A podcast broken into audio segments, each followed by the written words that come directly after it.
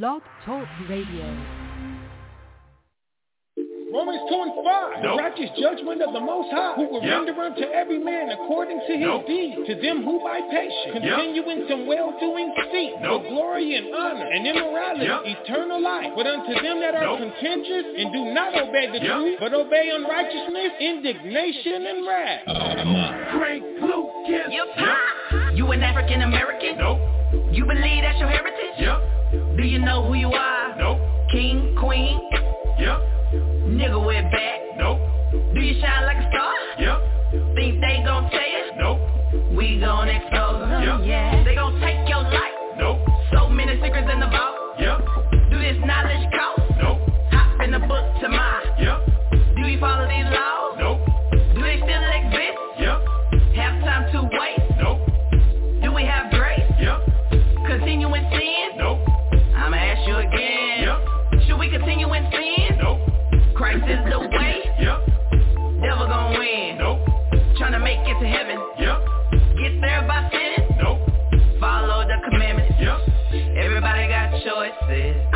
Walk, so I keep on trying. Everybody got choices. Choose the right path and nothing can stop us. Everybody got choices. Righteous life, devil don't like that, nah. Everybody got choices. Choose the right path to save your soul. Never going back. No, no, no. Forward to the kingdom.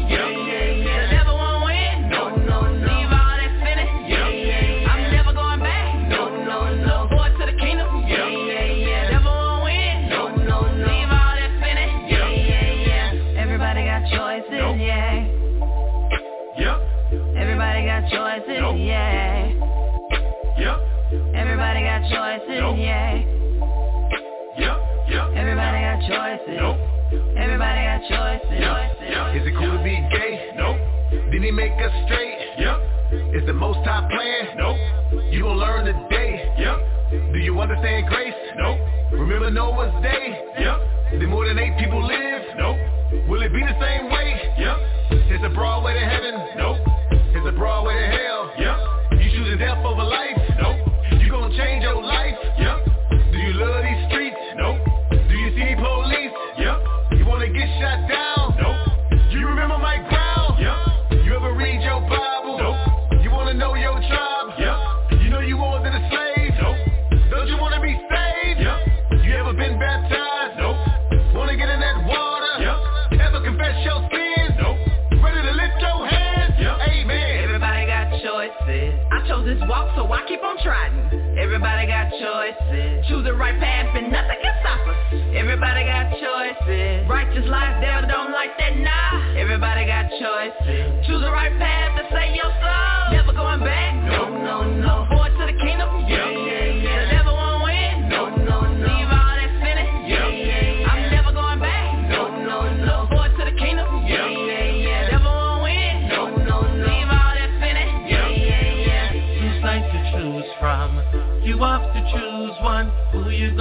Choose the most? I heard Satan to choose. Two sides to choose from. You got to choose one. Who you gonna choose? Who you gonna choose? Should I live a simple life? Nope. Should I repent and be baptized? Yep. Will Amalek ever be nice? Nope. Was our Savior crucified? Yep. Does this world love the most high?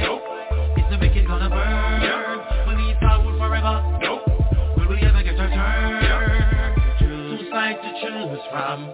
You got to choose one. Who you gonna choose the most? I heard Satan to choose. Two sides to choose from. You got to choose one. Who you gonna choose? Who you gonna choose? Got to choose. All right, all right, all right. You're gonna learn today. All right, all right, all right. You're gonna learn today.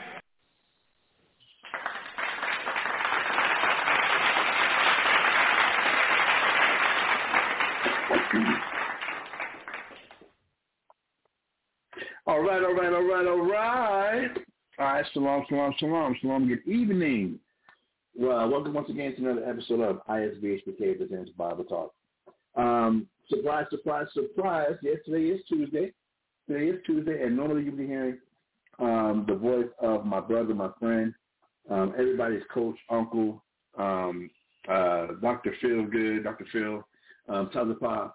But the brothers are going through some uh, going through some things right now with, with his family and everything, and we definitely want to go ahead and and everybody, please keep your prayers going for um, uh, Mother Catherine.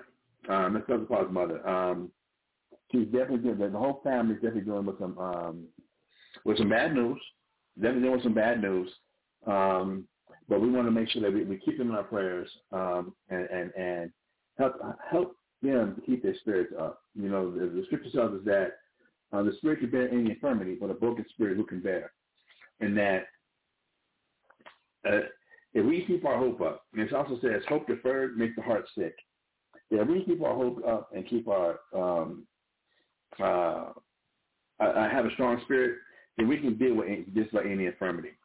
Um, and like, like my brother always does like to say, uh, good or bad, happy or sad, once I bring you to it, he'll bring you through it. So we did want to go uh, uh, again, extend the prayers out to um, uh, Mother Catherine, uh, my Dukes, Mother Catherine, um, and to the uh, whole Tazapah family. And I also like to send a, um, uh, keeping your prayer, prayer request. Also, my mother-in-law and my father-in-law, um, as they're each going through some some um, some health issues, health problems of their own as well. Um, we just ask the, the, the prayers of the saints, the prayer, the prayer of of the righteous availeth much. Um, uh, that you please add into your prayers and keep also my my niece um, uh, in your prayers, Keosha. Uh, she's a sister. She uh, those might not remember. She did have the um, uh, heart transplant. That just bypassed. She had a heart transplant uh, surgery, and so, so much she's doing well, doing extremely well. But we want to definitely um, um, uh, keep her in the prayers. And then um, the brother Gwar Kawab would like to keep also um, uh, his mother and father in our prayers as they're dealing with health issues as well. Um, you know, uh, when you when you go into your closet or you know in your private time, and you're the prayers, please uh, keep some of these people uh, in your thoughts and in your prayers, as well as the whole nation of Israel. Um, uh, watch as well as pray. Okay, uh, brothers and sisters, I'm actually uh, uh, uh, calling in from uh, not San Antonio, believe it or not, but from Albuquerque. Um, I hope this doesn't hang up. Uh, from Albuquerque. Um, we have to be in Albuquerque right now. I came up with the brother Bonabod, you know. Um, again, uh, uh, everybody else, uh, everybody's uncle, Uncle Bonabod. Uh, we, we keep up here to take care of some business. And I also wanted, I wanted to check in looking on, on my parents as well. Um, you see, I, uh, you know, checking on them. It, it's been almost uh, 10 months since I've, I've been here in, in Albuquerque. So just, just checking on just checking on them. Uh, we're to be here for a couple of days. I'll care of some business uh, with the um, uh, with the trucks and everything. Ah, so we're here. And if you hear me breathing a little bit harder, yes, I'm still out of shape. But as you know, the air here in, in Albuquerque is a lot thinner than at sea level um, at in San Antonio. So again, I always go through that adjustment of getting my, my wind back, getting my air back when I come back up here. Now I love I love Albuquerque. It, it, it's it's where I grew up at. Um, it will always be home. Besides us getting back home to Israel, getting back home to the Promised Land, will always be home. So um, that being said, you know, some of these announcements of the way. Uh, come up quick, brothers and sisters. Come up real quick. Uh, March 6th and March 7th is Purim. Again, March 6th and March 7th, we'll, we'll be um, celebrating the uh, Purim. And we're going by the calendar that is put out by the brothers from um, and the families of Mashra Yasha'Allah. Now, I, I know GLCC has got uh, has has a different Purim date, and IUIC has a different Purim date, and you find a lot of Hebrew Israel camps um, have different different dates for for for high holidays. That's only because we haven't came to a, a conclusion on when the new moon actually begins. Um, is it the actual full moon? The new moon, or is it um, the first sliver, or is it uh, uh, when it's totally black? We just haven't came to a uh, long conclusion on that. And we know the scripture says we know in part, so we prophesy in part. Uh, but when, when that which is perfect has come, then that which is uh, done away, which is known in part should be done away. That once Yahweh does get here, a lot of these things that that we're not able to, come together on and, and, and unify on, we'll, we will win. All right, we will win. It says, uh, keeping in mind the scripture does say that there's no man in honor of a Sabbath. or of a new moon or what have you. So we, we're not sitting here to try and judge and, and, and say anybody's off or wrong or, or, or less righteous or more righteous um, or what have you. Just um, rejoicing in the recognition of new moons and, and rejoicing in the recognition of high holy days. Um, so just look out there. Uh, we are observing the same calendar by, by the Masra Yesha Allah, um, which we found on the Masra Yesha Allah website, as well as um, isbhpk.com. The isbhpk.com. There's a holiday uh, calendar, and we're pretty much following that, going by that right, there. If you'd like to participate with us. So March 6th and March 7th uh, is uh, Purim, and then coming up right after that, real soon after that, April 9th, we will be congregating for the Passover. April 9th, we will be congregating in, in um, uh, let me pull that up. Where am I at? Where am I at? We will be congregating in Newport News. Let me just pull the ISBHPK website up again real quick.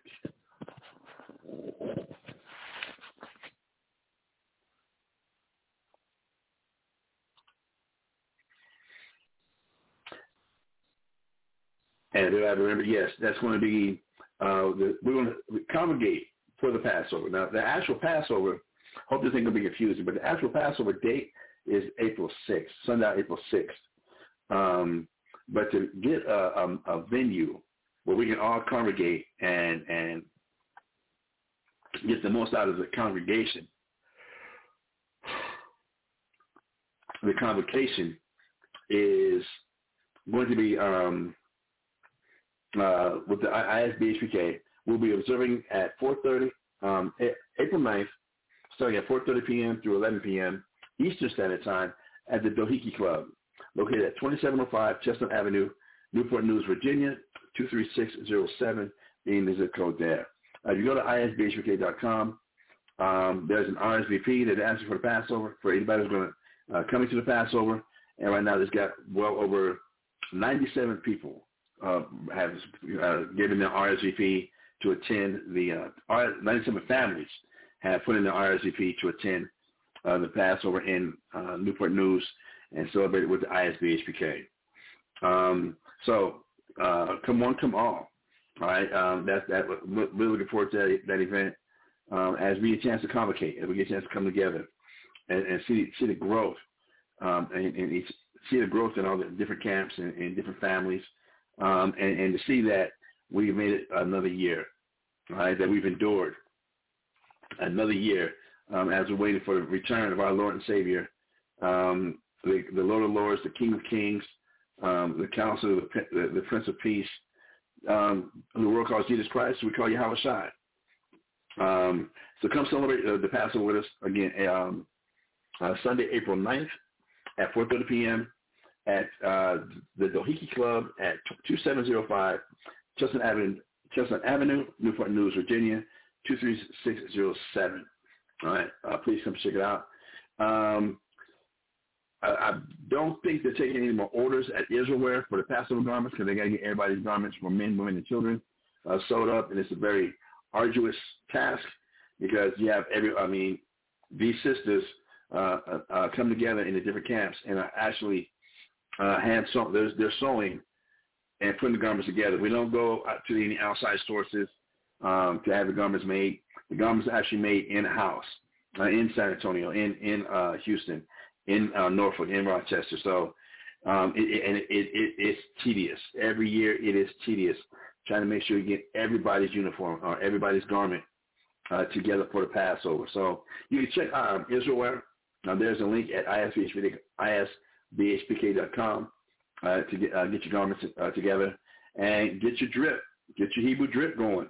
Do not forget to check out um, uh, ChosenCreations.com at, uh, Etsy, E-T-S-Y, ChosenCreations.com at Etsy. You want to get your drip on. You want to get your your, your, your, your medallions. You want to get your necklaces, your chains, your bracelets. You want to get some of that uh, a crown. They got they, they got they're making actual uh, like the metal crowns wrapped in leather um, to wear as a headband for men and for women. I mean, they are beautiful. They are immaculate. You definitely want to check it out. You definitely. Um, I'm, I'm not going to a whole another hour spill of, of, of what they're doing, but you definitely want to go check that out. Uh, you definitely want to check that out. Um, and another announcement, um, remember, uh, we are starting Hebrew classes um, at the Event Center, at the Hebrew Israelite Event Center, sponsored by EO Pure Therapy at Oaks Mall, um, at the Sears Wing of Rolling Oaks Mall. Um, uh, the brother Bonabod, the Most High, such his heart to put together an event center, Hebrew Israelite Event Center, um, for Hebrew Israelites to come and, and, and congregate for high holidays, for for Sabbaths, for uh, just meetings in general. I know there's one brother um, by the name of Adam from um, GOCC. Um, he and his family will be putting on plays, um, and, and his kid, they put on plays um, and, and act them out and everything. I mean, with props and everything. Um, it, it's something special.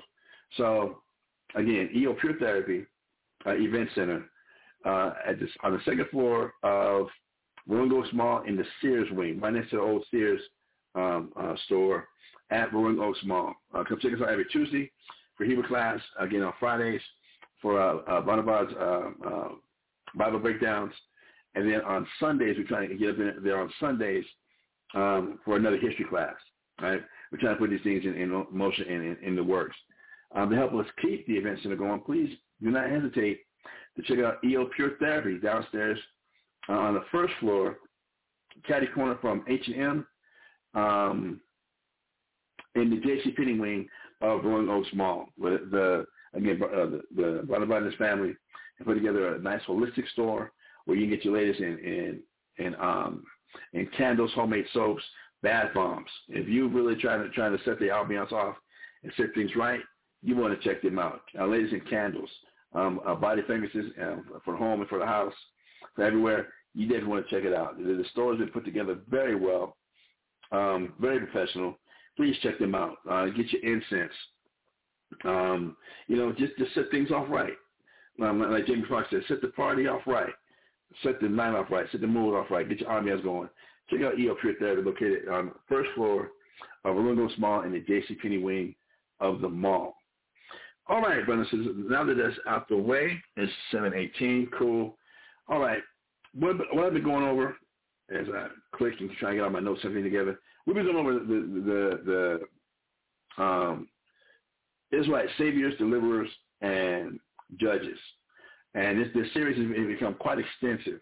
Right? The series has become quite extensive. That when I first started the series, the notes I first took, I had I had ten pages of notes um, that we were that we was going over. But in going further and further into the research, going further and further in, into this study, and, and bringing these out, brothers and sisters, I'm at 165 pages of notes just covering this topic, and and and this series has just gotten more and more extensive and more and more clear as we go along.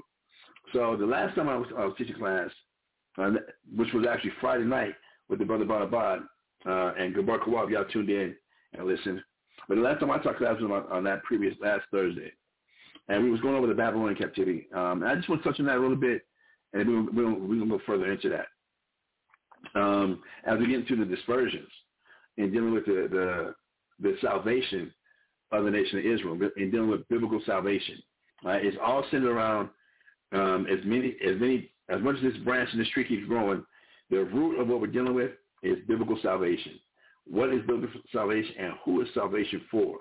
All right. How is salvation dealt with? Was salvation ever dealt with in the scriptures? Was it ever dealt with in, in the history of the Bible? And we're finding out, yes, very much so, that the Israelites, um, um, that the first salvation that we read, read about was the Israelites being saved out of the, out of the Egyptian captivity.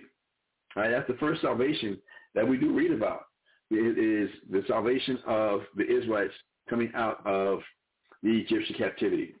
Um, upon coming to the promised land, setting in the promised land, um, right after Joshua passed away, um, the Israelites went to idolatry.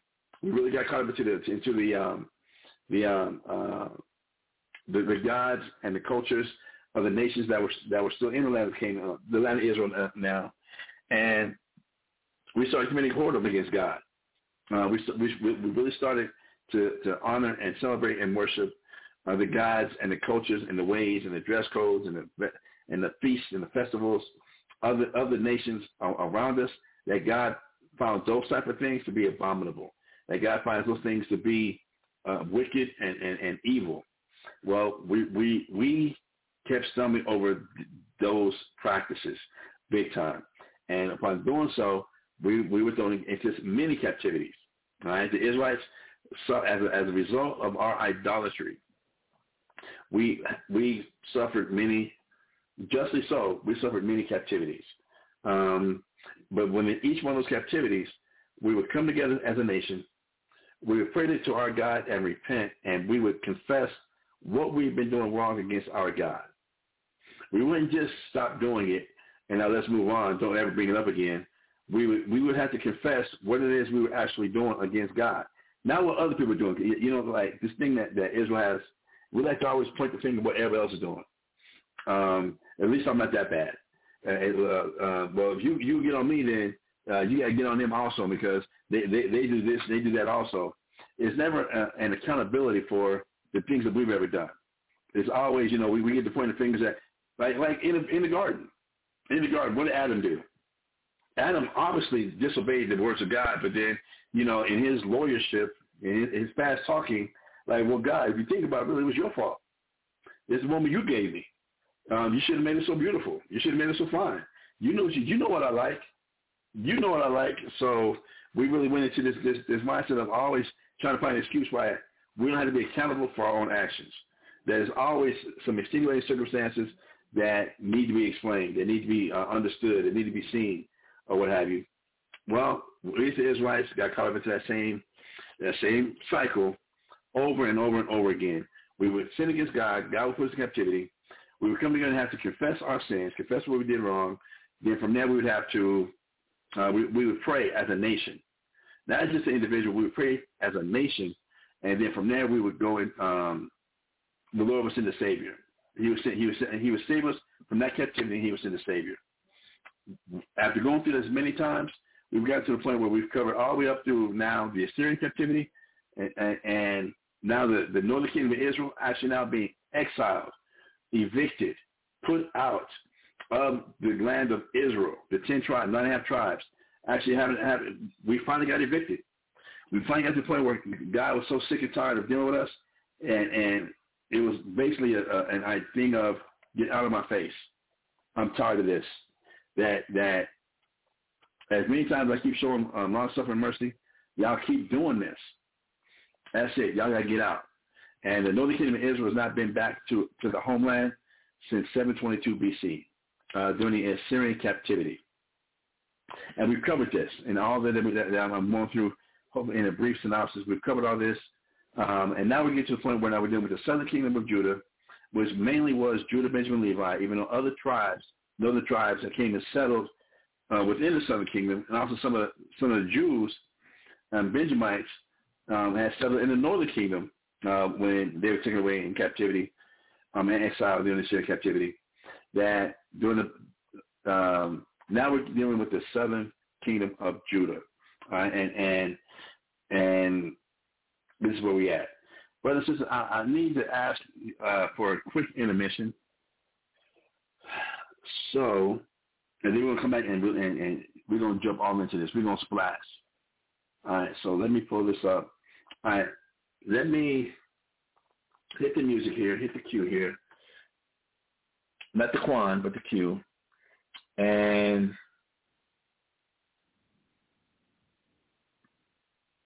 Cool. Yeah, let me do this, and I'll be right back.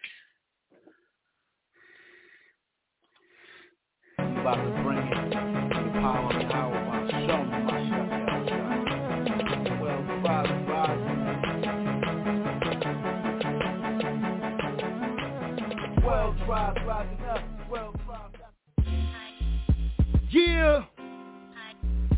Who it is? House of the Redeemed Servant.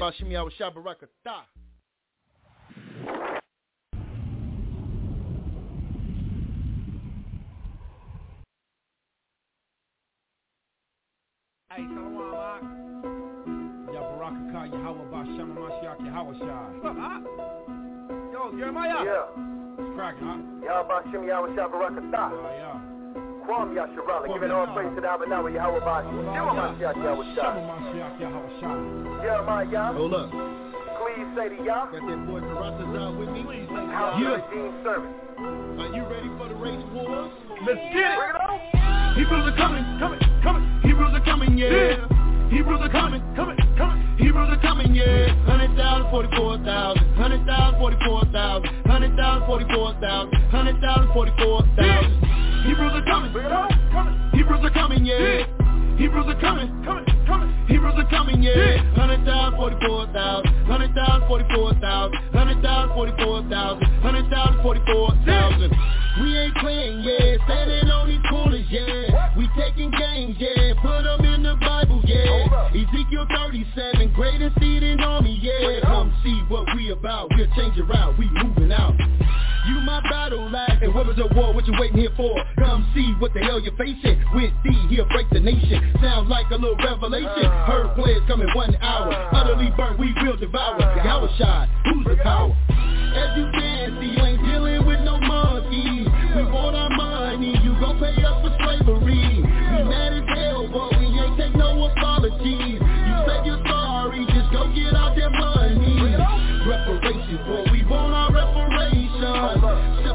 Separation, boy, we want our separation. We want our own flag, we gonna get our own flag. But keep your damn sins, just keep all of your damn sins. Hebrews are coming, coming, coming. Hebrews are coming, yeah. Hebrews are coming, coming, coming. Hebrews are coming, yeah. Hundred thousand, forty-four thousand. Hundred thousand, forty-four thousand. Hundred thousand, forty-four thousand. Hundred thousand, forty-four thousand. Hebrews are coming, coming, coming. Hebrews are coming, yeah. Hebrews are coming, coming, coming. Hebrews are coming, yeah. Hundred thousand, forty-four thousand. Hundred thousand, forty-four thousand. Hundred thousand, forty-four thousand. Hundred thousand, forty-four thousand. Get down or lay down, be about it or be without it. Cut a sin or cut it out. Y'all should all on the quam now. We woke up, y'all so stuck in age. We got next on this exodus and it's a good feeling. I'm with the killer. Give me the Edomite, I'm a with the feeling. What you? Your how? Wish I was soft or something. He's an awful something. You got a beat coming. Ain't no sweet love. In fact, run tell that. 145,000 whips on your back.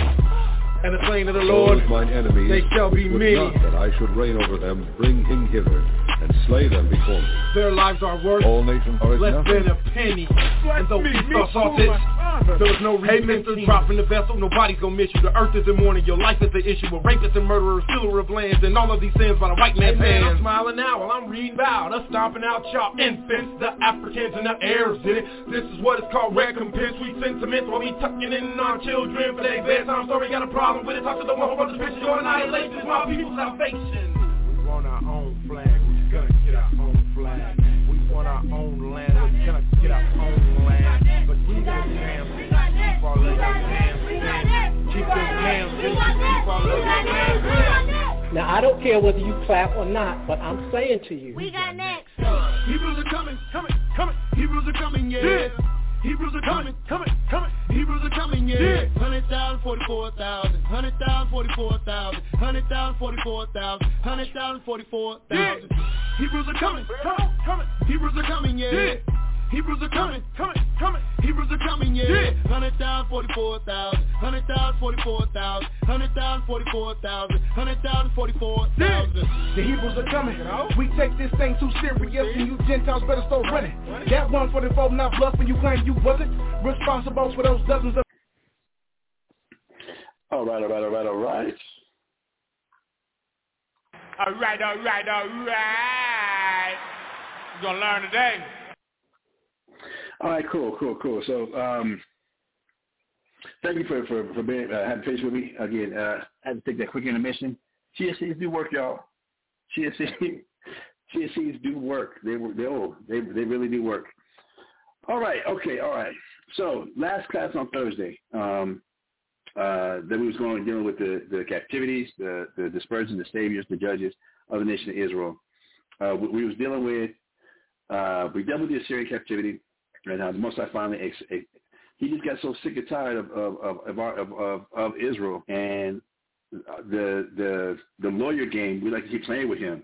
He trying to find loopholes, uh, not want to take accountability for our actions. Um, uh, just continually not doing what he wants, the way he wants things done, and just really trying to keep finding and trying to convince him that what we come up with, what we imagine, what we think, how we see it, is right and proper when it's not. And and finally, um, uh, as far as the northern kingdom, the, the ten tribes of the northern kingdom, nine and a half tribes of the northern kingdom, they was finally kicked off the land in 722 BC. Uh, and this is important because we was going over all the prophecies of what the Lord said, I'm going to keep having to increase your, your, your punishment. I'm going to have to keep increasing how I punish y'all until it's going to get to a point where I'm finally going to go and just kick y'all the hell up out of here. I, that, I, that you, to look at you, to see you, makes the Most High so sick. That's what an abomination is. That to look at you, uh, really, we were really making the Most High sick. And then to, to try and come back and, and act like we never sing singing prayers, and, and now we want to, uh, um, uh, on, on the surface, act like we're trying to get right with him. And he got so sick of it, he finally kicked the, the northern kingdom up out of the land of Israel. So we, we, we were reading about now coming into the Babylonian captivity, which, which, which came right after the Assyrian captivity. And we were reading about King Hezekiah, and he was getting to uh, his son, King Manasseh. Now, one thing I did bring out in the last class, um, I was going to read, read all of uh, Antiquities of the Jews, um, book 10, chapter 3 one more time, but I'm not going to do that. Um, I recommend on your own. You get a chance, and they get they have the audio books too. Uh, even on YouTube, they they, get, they have the Josephus on YouTube. Somebody they're, they're reading Josephus. So, uh, Antiquity of the Jews, book ten, chapter three. Uh, I said, go check it out. It, it's it, it, our history is, is is very peculiar. Our history is very very peculiar. Um, reading about Manasseh, who was Hezekiah's son. Um, just real quick. Um, of the Jews, book 10, chapter 3. I just said I'm going to do this now. I'm doing it right. Antiquities of the Jews, book 10, chapter 3, uh, section 1. When King Hezekiah had survived the interval of time already mentioned and had dwelt all that time in, in peace, he died, having completed 54 years of his life. So he only lived to be 54 years old, right? And he reigned 29 years. Check that out. You died at 54, but you reigned for 29, almost 30 years. So that means what? He became king at 24, 25 years old. Uh, but when his son Manasseh, whose mother's name was Hephzibah of Jerusalem, had taken the kingdom, he departed from the conduct of his father and fell into a course of life quite contrary thereto, and showed himself in his manners most wicked in all respects, and omitted to and omitted no sort of impiety. I mean, he looked, he looked, this King Manasseh, if there was some negative, almost like a sadomasochistic um, individual before there was a thing called sadomasochism. If you go and check out the history, I know I'm jumping a little bit, but just, just bear with me for a second. In history, not in Israel history, but in history, there's a, there's a, a character by the name of Marquis de Sade. Marquis de Sade is where um, he was he's the one who invented the term uh, uh, S and M, the, the the sexual thing called S and M, uh, sadomasochistic. Um, and what his whole thing was, his whole premise was, his whole ide- ideology was, if there really is a God, and God is about um, uh, killing, and God God is about fire and brimstone, then there should be some acts that that we do or that can be done that would cause the wrath of God to come down immediately. So this man committed himself to trying to commit the, every abominable possible wicked act he possibly could. The uh, yeah, sadomasochistic. I'm not gonna get into any details um, in describing, but if there's a sexual fetish with any and everything possible, this man went into it, and his name is called the Marquis de Sade. Um, but if we come back a little and remember, the Bible tells us that there's nothing new in history. There, there's nothing new under the sun. So to come back now and see that Manasseh, he gets into the rulership. He's not in authority. He's not a king. Um, uh, showed himself in, in his manners most wicked in all respects, in all respects, and omitted no sort of impiety, but uh, but imitated the transgressions of the Israelites by the commission of which uh, against God they had been destroyed. He was so heartily as to defile the temple of God and the city and the whole country. For by setting out from a contempt of God, he barbarously slew all the righteous men that were among the Hebrews. nor would he spare the, the prophets, for he every day slew some of them, till Jerusalem was overflown with blood. So the Most High was angry at these proceedings and sent prophets to the king and, and to the multitude by whom uh, he threatened the very same calamities to them which uh, their brethren Israelites upon the like of affronts offered to God were now under. But these men would not believe their words, uh, by which belief they might have reaped the advantage of escaping all those miseries, yet did they in earnest learn that uh, what the prophets had told them was true. What I want to get to, I'm, I'm, I'm going to jump. This Manasseh is the same Manasseh that we read, that we get the prayer Manasseh from in the Bible, in the Apocrypha. This Manasseh was so wicked and things that he was doing and so against God. To, I mean, to, to maliciously go out of his way to go against God. That I, I, I didn't want to read this, but I, I, I want to jump to the point. I want to move on. We got a lot of reading to do. Um, I'm going to jump down. Uh, let me see here. Um, uh, 62.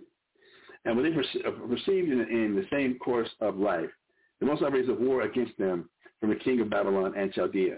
Now, now the Most High is, since, since Manasseh is now following what the Israelites did, the, the, the northern kingdom of Israel was doing.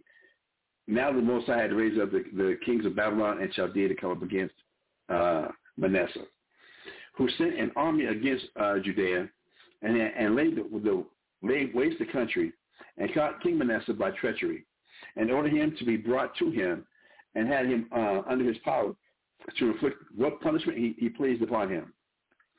But but then it was that Manasseh perceived what a miserable condition he was in, and esteemed himself the cause of all. See this right here, brothers and sisters? And esteeming himself the cause of all. Not that it was somebody else's fault. He's the king. He's an authority. It, it was all on him. And it was his thought, his counsel. It's what he came up with. And esteeming himself the cause of all, he besought the Most High to consider his enemy humane and merciful to him. Accordingly, the Most High heard his prayer and granted him what he prayed for. So Manasseh was released by the king of Babylon and escaped the danger he was in. And when he was come to Jerusalem, he endeavored, if it were possible, to cast out all his memory, those his former sins against God. That he worked so hard to make sure that there was no memory of any of the sins that he did that he made that he he worked tirelessly now to erase first of all he admitted he did and then to make sure that I mean he worked tirelessly not to to to erase that stench that bad taste that foul taste especially after the most I gave him mercy reading on he says um, against God of which uh, he repented and to apply himself to a very religious life he sanctified the temple and purged the city. Um, and for the remainder of his days, he was intent on nothing but to return his thanks to the Most High for his deliverance and to preserve him uh, propitious to him all his life long. He also instructed the multitude to do the same, as having very nearly experienced what a calamity he was, he was fallen into by a contrary conduct. He also rebuilt the altar and offered the, the legal sacrifices as Moses commanded. And when he had reestablished what uh, concerned, uh, where we at, where we at, and we reestablished what concerned the divine worship as it ought to be, he took care of the security of Jerusalem. He did not only repair the old walls with great diligence, but added another wall to the former. He also built very lofty towers and uh, the, the garrison uh, places before the city, um, he strengthened. So long story short, Manasseh repented, um, and it says here, uh, when he therefore had lived 67 years, he departed this life, having reigned 55 years. So he reigned a year longer. He actually reigned 55 years. Remember, his dad died at 54. Manasseh came back, was wicked as hell in the beginning, came back when, when he was about to be put to death and, and to be treated very inhumanely, he repented. After accounted, he, he gave an account of what he did, and after Most High forgiveness, and Most High forgave him. And then he reigned in making sure that every waking day of his life was to erase what the wrong that he had did. And not erase it from people's minds, but his actions was going to be that much more against what he had done. You know, like it says in Baruch chapter 4, verse 28, as it was your mind to go straight from the Most High, so without being returned, to give ten times more. That he now reigned 55 years. Um, after having lived 67. Are y'all seeing these numbers, y'all? So he, he lived 67 years and reigned for 55. So what's that? 55, 67 minus 55. He was 15 years old when he started to reign. 15 years old when he started to reign. Let's do that math right. 12 years old. 12 years old when he started to reign. Obviously made some mistakes, obviously messed up, but again, he took accountability for what he did wrong. He considered himself the cause of all that was going wrong. Not that it was somebody else's fault. Not well, I was I was young, uh, I was this, I was that, and uh, you need to uh, not bring it up no more. He worked tirelessly for 55 years to to to make sure he was doing right by the Most High. That that's an amazing uh, story. And brothers and sisters, in case you didn't catch it, that's where we get the prayer of Manasseh from in the Apocrypha. All right. Um, that's where that prayer comes from. That same man, that same king, um, in, in, in thanking the Most High for his mercy, and thanking the Most High for for giving him yet another chance after the Most High was so fed up with us, so fed up with with the with Israelites that this is what he was able to do. Cool. So with that now, um, so after after he died, and was buried in his own in his own garden. Uh, and the kingdom came to his son Ammon, whose mother's name was Meshulamith, of the city of uh, Jotbath. Cool. So we covered this on Thursday. Now I want to get into um, Daniel, all right? And there's a lot of reading here with Daniel.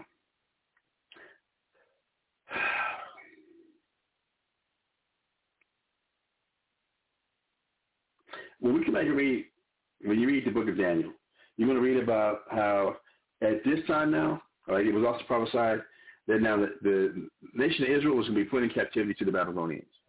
Right, that we are going to put in captivity to the Babylonians. And I wanted to get into this here, the, the, the vision or the dream that not only did Nebuchadnezzar have, but also the vision dream that Daniel had. I wanted to cover this uh, for the importance of it. That it's very, see, oh my goodness the impact of what these prophecies that we that we got from the book of Daniel, um, and also from the book of Zechariah, the impact that they had on Israelite life, and and uh, what it means to us as a nation is it, it, I, again I I want to do it justice in, in order to be able to bring this out properly so it can be, made manifest manifested clear for everybody. Because of the sins of the nation of Israel, the northern kingdom and the southern kingdom. We know eventually from, from all the, the punishments the Most High kept giving to the nation of Israel while we were in the promised land, it was going to get to the point where we was going to be kicked out. We read about the northern kingdom. It's going to have to get now deal with the southern kingdom. But I, I want to pay us, us, to pay attention to still how the Most High still have mercy on us still, on, on the Israelites, right? And, and the topic still salvation, but how he continued to have us have mercy upon us. All right. We're going to Daniel chapter 2. I'm starting verse 31. I'm going to try to read through this quickly because um, I don't want to dwell on this so much as I want to get the kingdoms that are going to arise up, all right, um, and the captivities that we as Israelites are going to be subject to. All right. So Daniel chapter 2, starting verse 31, it says, uh, again, this is Daniel interpreting the dream that Nebuchadnezzar had. Now, Nebuchadnezzar, again, being the king of the Babylonians that the Most High used to now spank us again. And let me get that scripture real quick also. A lot of people don't understand how God works. Um, let me get the book of Psalms.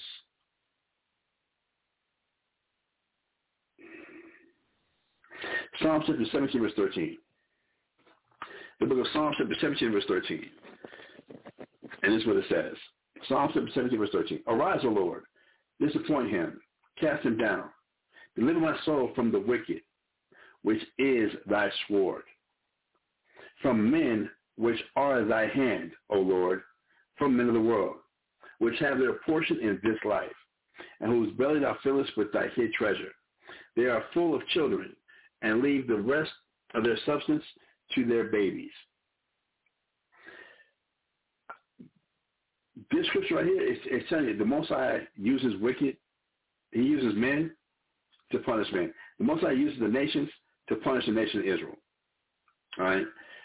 That's how it's done. That, they, that, that the wicked are his sword. Remember during Deuteronomy chapter 32, verse uh, 21 down, the Lord talks about, if I lift up my hand, my, my hand to heaven, uh, and my sword take hold on, on, on vengeance and upon wrath, that vengeance is mine, saith the Lord. I'm paraphrasing, but that sword that the Most High uses, we keep looking for, you know, like it's going to be a, a, a lightning bolt up the sky.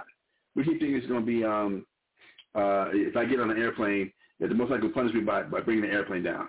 Or if, if I get on the train, a sudden the train's going to have an accident. Or we keep thinking it's going to be something, something spectacular and spooky like that. No, the Most High uses men to punish men.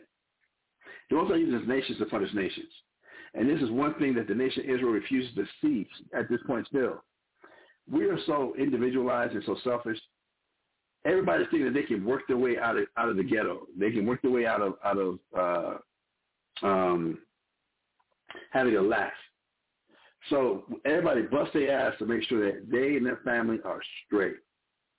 Not realizing, just refusing to look at the Most High punishes the nation of Israel.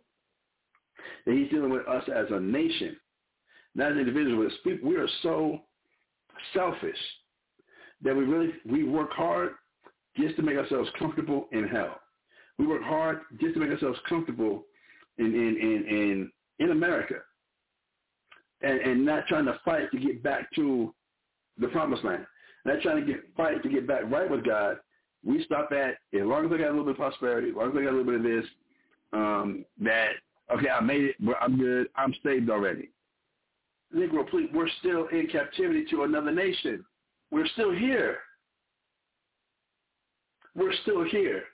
So that shows you, and that's this proof, we're still in captivity. We're still being punished by God. I know a lot of Israelites teach this thing that, that we're no longer under the curses. I don't know what, uh, I have no idea what book you're reading. We're still in captivity. We still have not come home yet. We're still in captivity. So God's still pissed. He's showing some mercy and letting us find out that we're the Israelites now, but we're still here. This thing that people have that, that because I I'm getting some prosperity, that God is with me, as long as we're still in captivity, our God's still mad at us. As long as we're still in captivity, our God is still mad at the nation of Israel. We're not home yet. The Jews have not gone home yet the the the the, star the the, uh, the star of David, the, the star of the branch of David, the star of righteousness has not returned yet. We're still being punished by the hand of the Most High, which are men from the world, the wicked. We're still here. That's why we have to still pay taxes.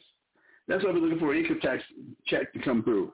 This is why that at any minute you can be stopped um, and be given a ticket uh, at, at, for whatever reason that we're still subject to payments, debt. We got to pay for our water. But people really think that even if you don't get your own land and you dig your own well, who do you get that permit from in order to dig that well? Come on, y'all. The, the, the way we be acting is, is, is typical. I just like that. The way we be acting is typical. It's, it's typical. So Getting back down here to Daniel, we're in captivity. And uh, King Nebuchadnezzar has a dream. All right? So we're in Daniel chapter 2, verse 31. Thou, O king, sawest, and behold, a great image. This great image, whose uh, brightness was excellent, stood before thee, and the form thereof was terrible. This image, now, now remember with Nebuchadnezzar, if you haven't read it, Nebuchadnezzar had a dream but he couldn't remember the dream. And he, he commissioned the, the the magicians, the soothsayers, the, the, the wise men of Babylon to not only interpret the dream he had, but tell him what the dream was. And it was like, can't nobody do that. And then um, he was like, well, kill all of them then. Why am I wasting my time with them? That they can't do this. They're supposed to be the wisest. They're supposed to be magicians and have, have the, the um, have their, their finger on, on the God's pulse. So what, what's really going on? Kill them all. Down hears about this, and yes, he would have been, been subject to death. He asked for a little bit of time, be patient, and and him, Shadrach, Meshach, and Abednego, they fasted. A lot of people missed up. The three, the four of them fasted, and then the Most High revealed to Daniel what the dream was about. Now Daniel is, is telling the king Nebuchadnezzar what the dream is and what, what it means. Uh, verse 32, Daniel chapter 2, verse 32. This image's head was of fine gold, his breast and arms of silver, his belly and his thighs of brass, his legs of iron, his feet part of iron and part of clay. Thou sawest till that a stone was cut out without hands, which smote the image upon his feet, that were of iron and clay, and break them in pieces. Then was uh, then was the iron, the clay, the brass, the silver, and the gold broken to pieces together, and became like the chaff of the summer, threshing floors. And the wind carried them away uh, to no place was found, to that no place was found for them. And the stone that smote the image became a great mountain and filled the whole earth. This is the dream. And we will tell, and you, you got this right? This is the dream, verse 20, 30, 36. This is the dream, and we will tell the interpretation thereof before the king. It, it, it's just the little things that people, we, we, we read right over, we don't pick up on. The thing is this Daniel and Nebuchadnezzar. No, it was we. Daniel, the scriptures, uh, you know, Solomon told us that what? That Satan went to the council, voted him as alone. We will tell the interpretation thereof before the king. Not just Daniel. Reading on, verse 37. Thou, king, art the king of kings, for the God of heaven had given thee a kingdom, power, and strength, and glory. And wheresoever the children of men dwell, the beasts of the field, and the fowls of heaven, hath he given it into thine hand, and hath uh, made thee the ruler over them all. Thou art this head of gold. So in this dream that, that Nebuchadnezzar had, it was a, a, a tall statue. I don't know how tall it was. It was a statue. The, the head was gold, arms and, and chest of, of silver, belly and, and thighs of brass, uh, legs of iron, and feet of iron and clay. The interpretation of this dream was that the head of gold represented the Babylonian, the Babylonian Empire, which was obviously headed by Nebuchadnezzar. All right, the, the head of gold was talking about the Babylonian Empire, which came that would conquer Jerusalem in 586 BC. All right, conquered Jerusalem in 586 BC. This is going to be the first kingdom. All right, this is going to be the first kingdom. Um,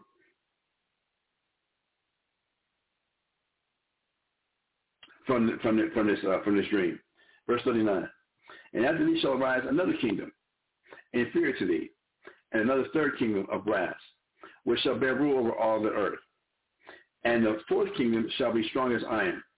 For as much as iron breaketh in pieces, um, and subdueth all things, um, and as iron that breaketh all things shall break in pieces and bruise. And whereas thou sawest the feet of toad and part of uh, potter's clay and part of iron, the kingdom shall be uh, divided. But there shall be in it the strength of the iron, uh, for as much as thou sawest iron uh, mixed with miry clay. So we have the Babylonians, and we look through history, we have after them the Persian Media the Medo-Persian Empire, which came uh, was conquered Jerusalem around 538 BC. Then uh, uh, after them was the Greco-Roman, the Greco Empire, the Greco-Macedonian Empire, headed by Alexander, which came into power approximately 333 BC. Then after that, we have the Roman Empire, which came to full power by uh, 225 BC. Okay, and these were the four actual kingdoms in history. You learn this in humanities class. You learn this in world history class. That you, you do read about the Assyrians. You read about the, the Babylonians. You read about the Persian and Medes, and then the Greeks and the Romans. That, that's world history right there, in, in a nutshell. But this is all this is all told to Nebuchadnezzar through Daniel and his companions before it happened. It was prophesied that there was going to be four great world empires, four great super empires that, yes, the Israelites are going to be subject to. All right, verse uh, 43. Um, I saw as iron mixed with miry clay, they shall mingle themselves with the seed of men, but they shall not cleave to another, even as iron is not mixed with clay. And it, so, again, I can go deep into this. Uh, Dan break. I know Tom Spot touched on this, and on in his um uh David Wax spell the the um let me pull it up, let me pull it up, pull it up, pull it up. I just want to get the title right. I don't want to mis, mis, misread the title.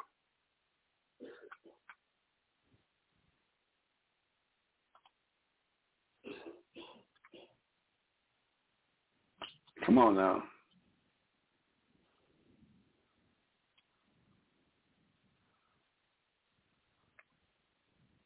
Well, uh, again, before I take up too much more time of, of this time, and what's happening, brothers, I'm going to have to use my mobile hotspot. Uh, here's the location I'm at.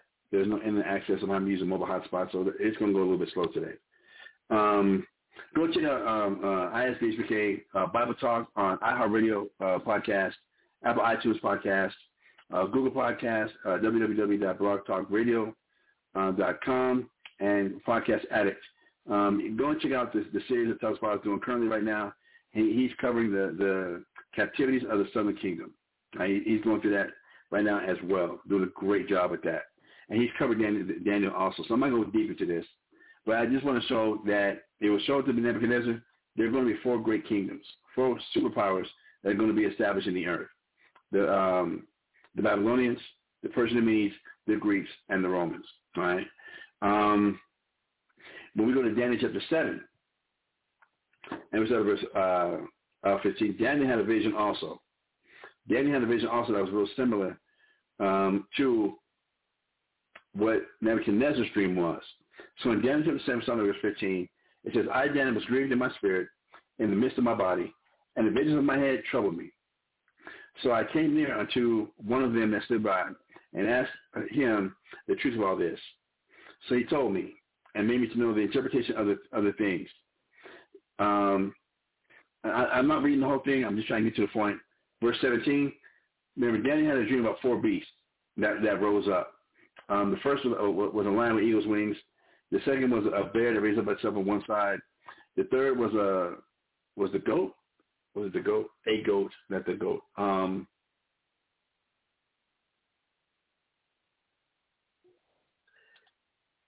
yes, but I'm not going to slow down. I want to get to this topic and more into the deeper things of this topic. But I know that going too fast, I'm going to lose people. So the first, um, Daniel chapter 7, I'll start with 1. I didn't want to do this, but this is where we at. In the first year of Belshazzar, king of Babylon, and Belshazzar was uh, Nebuchadnezzar's grandson. Um, in the first year of Belshazzar, king of Babylon, Daniel had a dream and vision of his head upon his bed. Uh, then he wrote the dream and told the sum of the matters. Daniel spake and said, I saw my vision by night, and behold, the four winds of the earth, the four winds of heaven strove upon the great sea. For the four great beasts came up from the sea, diverse one from another. The first was like a lion and had eagle's wings. I beheld to the wings were thereof plucked, and it was uh, lifted up from the earth, and made to stand upon the, the feet as a man, and a man's heart was given to it. Uh, we're to find out that this, this, again, this first beast was a lion with eagle's wings. And behold, another beast, a second, like a bear, and it raised up itself on one side. And it had three three ribs in the mouth of it, between the teeth of it. Uh, and they also said unto it, arise devour much flesh. So we had the, the, this first beast was a lion with eagle's wings. The second was a, um, a bear uh, with three ribs in his mouth. Then a third, like a leopard. I, I said a goat, a leopard. All right, Alexander the Great, leopard skin, leopard skull cat. Um, Daniel chapter number 6, after this I beheld, and lo, another like a leopard, which had upon the back of it four wings of a fowl. Um, the beast had also four, four heads, and dominion was given to it. So we read here about four, four beasts. So far we got three of them. a lion with eagle's wings, uh, a bear with with um, three ribs in the mouth of it, and then a leopard that had uh, wings. Um, and four heads, uh, but, a leopard. Then we read about uh, uh, the fourth kingdom. After this, I saw in the night visions, behold, a fourth beast, dreadful and terrible, and strong exceedingly. And it had great iron teeth. It devoured and brake it pieces and stamped the residue of the feet of it. Uh, and it was diverse from all the beasts that were before it and had ten horns. Because the father is also going over this uh, particular uh, uh, chapter, so I'm not going to cover it in, in, depth like he's doing, uh, but I do want to jump down to verse uh, 15 um, and get the explanation or the interpretation of what these beasts represented. So Daniel chapter 7 verse 15, it says, I, Daniel, was grieved in my spirit in the midst of my body, and the visions of my head would uh, trouble me. I came near unto one, one of them that stood by and asked him the truth of all this. So he told me and made me know the interpretation of the things. Daniel chapter 7 verse 17. These great beasts, which are four, are four kings, which shall arise out of the earth. So there's going to be four king or four kingdoms right, that are going to arise out of the earth. Um, but the saints of Messiah shall take the kingdom and possess the kingdom forever, and forever and ever. Then I, Daniel, so there's, the point I want to get to is there's going to be four kingdoms before the Israelites are going to be restored back to their prestige as the nation of Israel, as the sons of God. Four kingdoms are going to have to rule first. Four, four kingdoms are going to have the dominion of the earth first. We read about uh, Nebuchadnezzar in chapter 2. And remember what it was said about Nebuchadnezzar. It said, um, thou art King of kings and Lord of lords. Let me get that. Not Lord of lords, but King of kings. Um,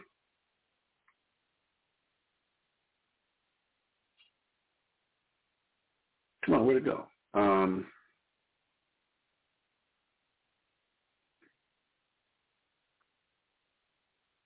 Daniel chapter 2, and yes, uh, verse 36. This is the dream, and we will tell you the interpretation of it before the king. Thou, king, art a king of kings, for the God of heaven has given you a kingdom, power, and strength, and glory. So again, this is what we say that there's going to be four world superpowers. All right? There's going to be four world superpowers um, that are going to, that are going to take place. This first one, that from this point, is going to be the Babylonians. Today, uh, your Babylonians will be your so-called Ethiopians. Right, today, they'll be the so-called Ethiopians, the biblical name, um, Cushite sons of Ham. They ruled during the time of the Babylonian uh, uh, um, Empire under King Nebuchadnezzar. All right, um, and they were the King of Kings because um, they were given kingdom, power, glory, and strength. And whatsoever shall the men dwell, the beasts of the field, and the fowls of heaven, and he given it to thy hand. So they're going to be a world power. And then after them was going to be another kingdom, the Persian Medes. That was going to be a world power. That was going to have that was going to have um, be given the kingdom, power, strength, and glory. That was now going to be transferred to the Persian and Medes. Then the kingdom, the power, the strength, and the glory was going to be transferred to the next the next empire to come up as the Persian and Medes, the Greeks. Then after the Greeks rule, um, power, there's going to be a power, kingdom, glory, and strength will be given to the fourth kingdom, which is going, which is the Romans, all right, which is the Romans. So be, before the saints of the Most High can take the kingdom, before we're going to get the power, the strength, the glory, um, the kingdom, the power, strength, and glory. Before um, we're going to have um, dominion over the fish in the sea, the fowls in the air, and over every creeping thing that, that, that creepeth we're going to be subject to four major superpowers that are going to be in the earth, starting with the Babylonians, today so-called Ethiopians. Then going to the Persian Medes, being today your so-called um, East Indians, you know, Haji with the flying carpet with the dot in his head, Aladdin, Haji, uh, you know, Swell Curry. Um, they had a kingdom at one time. Believe it or not, they had a kingdom at one time, the Persian Mede uh, Empire. And the Medes mean uh, uh, uh, your Japhites, the South Pacific Islanders. Right, they actually ruled. They weren't just Samoans uh, down there um, uh, uh, cooking pigs in, in, in, the dirt, uh, in, a, in a luau or whatever. At one time, they had their own kingdom uh, when they ruled under the time of the Persian Mede Empire. Then we have the so-called white man coming into power, first as the Greeks under Alexander, uh, continuing their power and rulership uh, as the Romans, which has continued uh, up into, into modern-day America. So these kingdoms are going to have to rule first. All right? These kingdoms have to have the dominion and rule first before the Israelites are going to be saved and brought back home. All right? Uh, so we covered that, covered that. Um, briefly, y'all, briefly, let's go to Zechariah chapter 1. Um, let's go to Zechariah chapter 1. We're going to verse 18. Zechariah chapter 1, we're going to start verse 18. Uh, 18 through 21. That here's, there's another prophecy that was given to Zechariah about the same thing, about these four great kingdoms, these four superpowers that are going to arise in the earth. All right? Zechariah chapter 1, verse 18 through 21. And when I say superpower, that would have the power, rulership, and authority over the whole entire earth. All right? That's what I'm talking about. I'm, I'm not talking about the little kingdom of, of Prussia. I ain't talking about the little kingdom of, of, of the Aztecs or the Incas. I ain't talking about the, the Snowfall's kingdom with, with um um yeah I watched that that that Netflix series Snowfall. I ain't talking about that or with Ghost or what have you. No, four four kingdoms we're going to have dominion, power, rulership, and control the whole earth. All right. Zechariah chapter one verse eighteen to twenty one. Then lifted I up mine eyes and saw, and behold, four horns. And I said unto the angel that talked with me, What be these? And he answered me, These are the horns which have scattered Judah, Israel, and Jerusalem. So Zechariah was given a vision. Zechariah was given a vision in the first chapter. And, and there were some horns, four horns in this vision. And so he asked, okay, what, what, what are these? And the angels explained to him that these horns are, are these are the horns which have scattered Judah, Israel, and Jerusalem. That remember from all the prophecies that if we did not get it right, just like the northern kingdom was kicked out, exiled, expunged, thrown out of the northern kingdom, of the land of Israel, the same thing was going to happen to the southern kingdom. That all Israelites in total were going to be, I, I, I'm talking about all these fancy words, excavated, evicted, thrown out, kicked out, tossed out, um, thrown out of the promised land that was promised to Abraham, Isaac, and Jacob. Now remember when we went over this on Thursday, y'all, or actually Wednesday, when the Most High finally kicked the Israelites, uh, kicked the Kingdom out, it had been 940 years. From the time we came out of Egypt until he finally got so sick and tired of us, he finally kicked the Northern Kingdom out. That's that 940 years. That, that, that, that that's a number that astounds me when, when considering how much mercy and, and, and forgiveness Most High has already shown the nation of Israel, and we keep throwing it in his face that he finally had to kick the northern kingdom out. But now I give you that example to the southern kingdom. Okay, you see what happened to the northern kingdom. Don't copy, uh, uh, what's that, copy, paste, repeat. Don't do the same thing. Well, what does the southern kingdom do? The exact same thing. So now we, the Israelites, are going to have to be scattered. Judah is going to have to be scattered. Jerusalem, the capital, supposed to be the capital of the nation of Israel, we're going to all have to be scattered by these four horns verse 20. Zechariah chapter 1, verse 20. And the Lord showed, uh, showed me four carpenters. Then said I, what come these to do? And he said, saying, these are the, horns which have scattered Judah, so that no man did lift up his head. But these are come to fray them, to cast out the horns of the Gentiles, which lifted up their horn over the land of Judah to scatter it. That it, it's going to come. The time's going to come that after we get scattered, the Most High is going to bring us back. That the four carpenters, four builders, four angels, just like we read in, in Revelation, the seventh chapter about the, those that are sealed, that Tazapah, again, did an excellent job covering.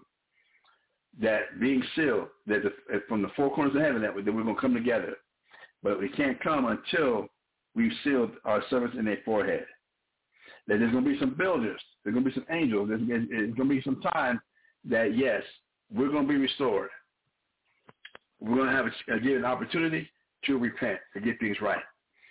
Right. Um, I just want to read this commentary now about Zechariah chapter 1 verse 18. And this is from uh, the Cambridge Bible Commentary, right? The Cambridge Bible Commentary. The four horns. The horn is a symbol of honor.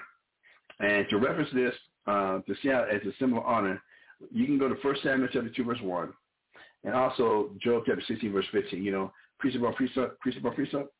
Here a little, there a little to get the understanding. Do that precept like your understanding. That the horn is talking of is a symbol of honor and of power. Uh, Jeremiah chapter 40 verse 25, Amos chapter 6 verse 13. Here the latter idea is uh, uh, prominent. By the four horns, some understand four definite powers or kingdoms, either the Babylonians, the Medes and Persians, the Macedonians, and the Romans. In accordance with the visions Daniel chapters 2, 4, and etc. So I just wanted to bring it out, um, uh, etc. In as, much as the horns are interpreted in Zechariah chapter 1 verse 19 to be powers which have already scattered Judah, Israel, and Jerusalem from uh, Assyria, Egypt, Babylon, and Medo-Persia. But it is better to take the number uh, for generally of um, the enemies on every side or towards every point of the compass. Cool. Uh, hopefully, I, I, I'm not done such a, too bad of a hack job, and and getting to the point where we are going to have to be scattered out of the land of Israel. In 722 BC, the northern kingdom was a, was put out of the of the land of Israel, never to return home since. But there's four captivities that we have to go through. There's going to be four empires that we're going to be subject to throughout history, uh, and throughout this time. All right. Let me catch my notes back up.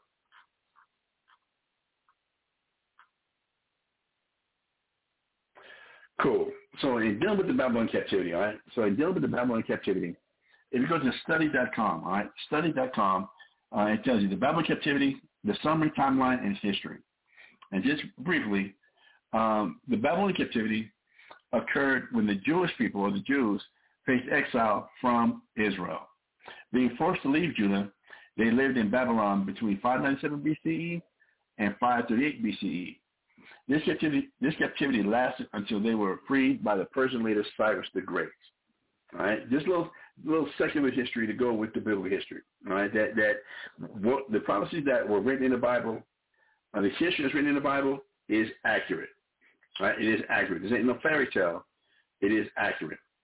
Now, in, in going to study.com under the Babylonian captivity, summary, timeline, and history at study.com, this is what it says in there.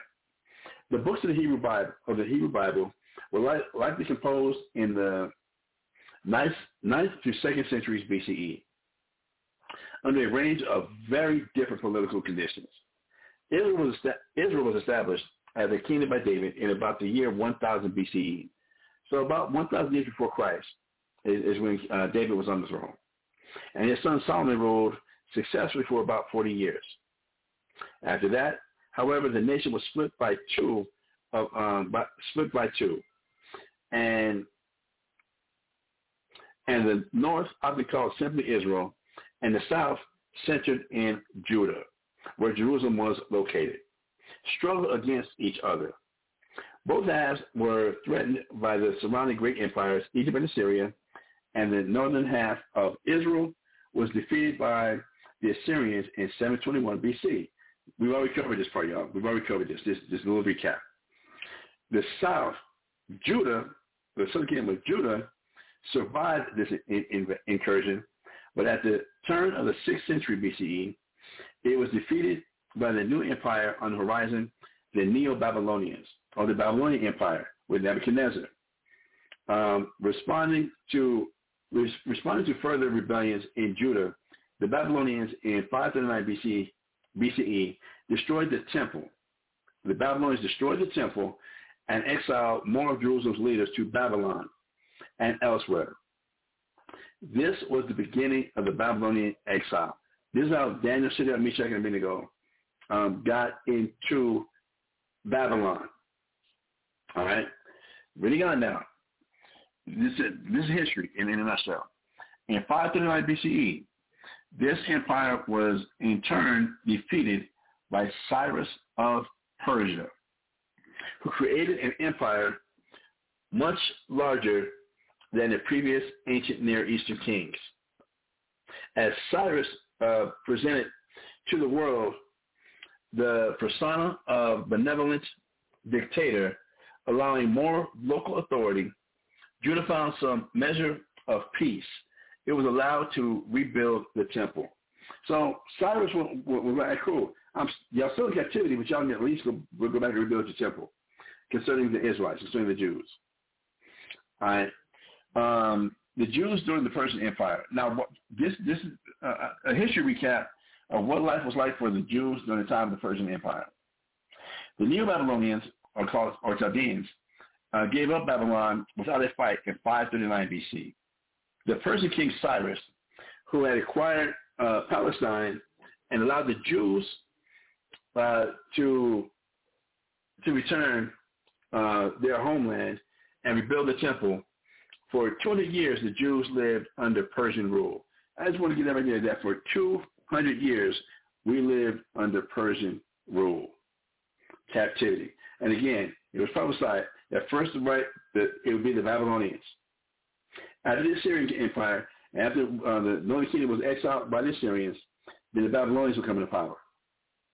As the Babylonians, being the head of gold, or the, the, the lion with the eagle's wings, then it would be the second kingdom, the, the arms and chest of, uh, of silver, or the bed rose up on one side. That's why it's called the Medo-Persian Empire. It was to- co-rulership um, by the Persians and by the Medes. You can look this up in history. It's, it's, it's all there. So we were under that captivity for over 200 years. All right? We were in that captivity for over 200 years. Reading on now. But in 332 BCE, a young Alexander the Great led a Greek and Macedonian force that swept throughout the eastern Mediterranean and Egypt and extended uh, east to include Persia and part of India. Alexander was a bad boy coming in with the Greeks. He died in, uh, in the process, and as a result, his empire splintered uh, into successor kingdoms. Judah, now called Judea or Jews, lay at the boundary between two of these Greek successor kingdoms, the Seleucids in Asia Minor and the Ptolemies in Egypt. And if y'all haven't heard uh, Tazapar break this down, yeah, I'm, I'm, I'm, I'm a champion of my brother, my friend, my pal, my, my, my uncle, my, my counselor, Tazapar. He's doing some great work, y'all. Go and check it out. The, the, the time of study that that man's putting in to, to bring out what he's bringing out, do yourself a favor and check it out. All right, by the power, by the power of the Most High in Christ. Um, the Seleucids in Asia Minor and the Ptolemies in Egypt. Fortune favored first one and then the other, and Judea remained a buffer state between them. I, I'm moving on. The Roman Empire was founded when Augustus Caesar proclaimed himself the first emperor of, of Rome in 31 BC and came to an end with the fall of Constantinople in 15, 1453 um, um, CE. There's so much in that right there, that statement right there. But at the, the Greeks came into power around 333 BC. Um, uh, Augustus Caesar became the first Caesar, um, the first emperor of Rome in 31 uh, BC. Right, uh, they, they started coming to power in 227 BC, came into a full power by 27 BC, uh, with with Augustus Caesar being the first Roman emperor, uh, crowned in 31 uh, BC. Cool. Let's deal with this Roman Empire now. Again, I'm just going through history. I know I'm doing a lot of history reading. I just want to get through this about these four kingdoms and, and what it means to us Israelites as far as now being dispersed, having to be scattered out of the promised land. So now, in 27 um, uh, BCE, the Roman Empire was founded. And you can do, just go do research on this. All right, matter of fact, um, at www.rome.net, all right, www.rome.net. Type in Roman Empire, all right, the history of Rome. Roman Empire, the history of Rome. And it's going to tell you, 27 BC, 27 BC. The Roman Empire was founded with when Augustus Caesar proclaimed himself the first emperor of Rome in 31 BC and came to an end at the fall of Constantinople in 1453 B, um, CE. Not BCE, but CE. An empire is a political system in which a group of people are ruled by a single individual, an emperor or empress. All right, cool. Now, what was the history of the Jews during the time of the Roman Empire? What was happening with us during the time of the Roman Empire? Roman General Pompey conquered Jerusalem and its surroundings by 63 BCE. Now, I know there's a lot of numbers coming at you. Um, but the point I want to get to is when the southern kingdom of Judah or the Jews, now they are finally going to be kicked out of the promised land. That from the northern kingdom being kicked out in, in 722 BC, 722 years before Christ, is when the northern kingdom was expelled, expunged, kicked out, thrown out, evicted from the northern uh, land of Israel. Now it's going to be during the time of the Roman Empire that now the southern kingdom is going to be um, be cast out, thrown out, exiled, pushed out of the land of Israel, and we have never returned since. And keeping in line with all the prophecies of what was happening to the Israelites, that as a steady punishment, steadily getting getting uh, more intense, where each time the Most had to keep repeating himself, had to keep punishing us, that it started with just cutting off our, our, our food, not giving as, as much food, um, not get, sending the early and latter rain, so our crops weren't being watered. Um, the, the, the, the decay of, of our cities, the decay of our storehouses, as, as trying to trying to get us to, to wake up. We didn't pay attention. We kept committing idolatry. The nation of Israel kept committing idolatry. So the Most kept stepping it up to find people put in captivity, had to pay tribute uh, to, to uh, other kingdoms, other nations. Still living in the land, but still having to pay that tribute, having to pay them taxes. That still wasn't enough for us to get things right. Now it, it finally, again, after, over and over and many, many times, it got to the point we finally had to get kicked out of the land of Israel. The, the, the, the northern kingdom of the kingdom of Israel. Bye-bye. Now, for, that was the Assyrian captivity.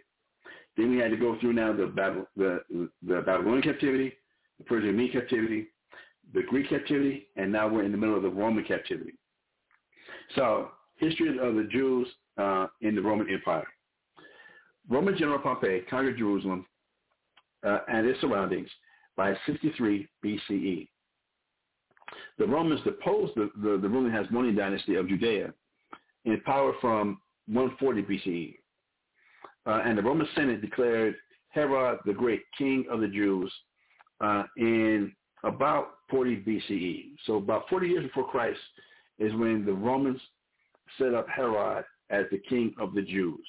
Right? Coming from the Hasmonean dynasty um, with the, the Maccabees, you read about it in First, Second Maccabees. Uh, that history is covered there. All right. Um, but now the Romans are in charge.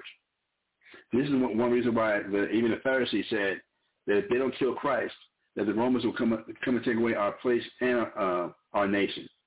That the Romans now were setting up who they wanted to be in power.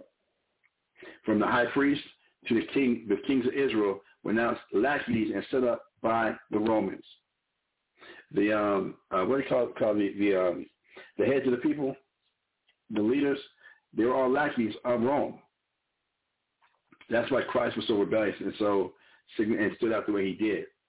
He definitely was not a lackey of Rome. All right, reading on, reading on, reading on, reading on. Um,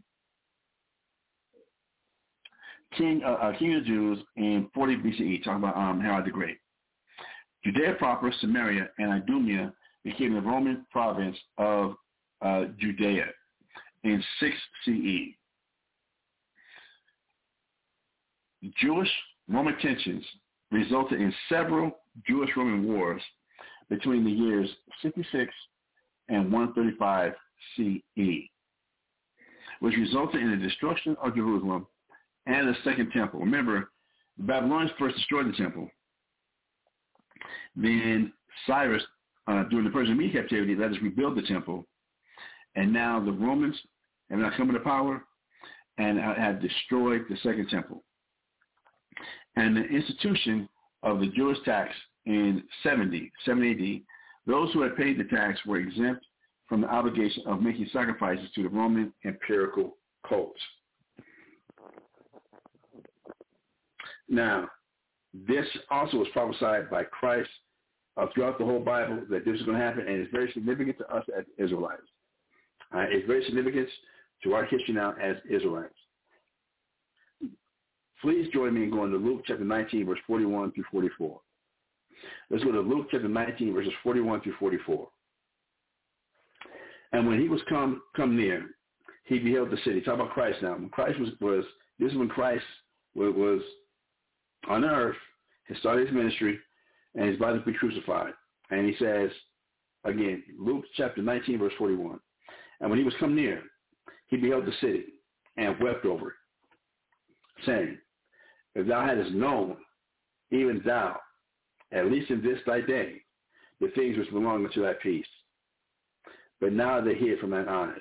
Like Christ is, is crying here. He's really got tear. He's literally crying over over what's about to happen to Jerusalem. That that everybody's walking around Jerusalem like everything's hey okay, nothing's gonna happen to them. Life's gonna be better. Just going to work, just minding my own business. Uh, you know, might participate in the Sabbath, might not. Just living life, and life is pretty. Uh, we're we're, we're comfortable. And Christ, Yahushua, is crying. Y- y- y'all, y'all, y'all, y'all don't know what y'all about to face. Verse 43.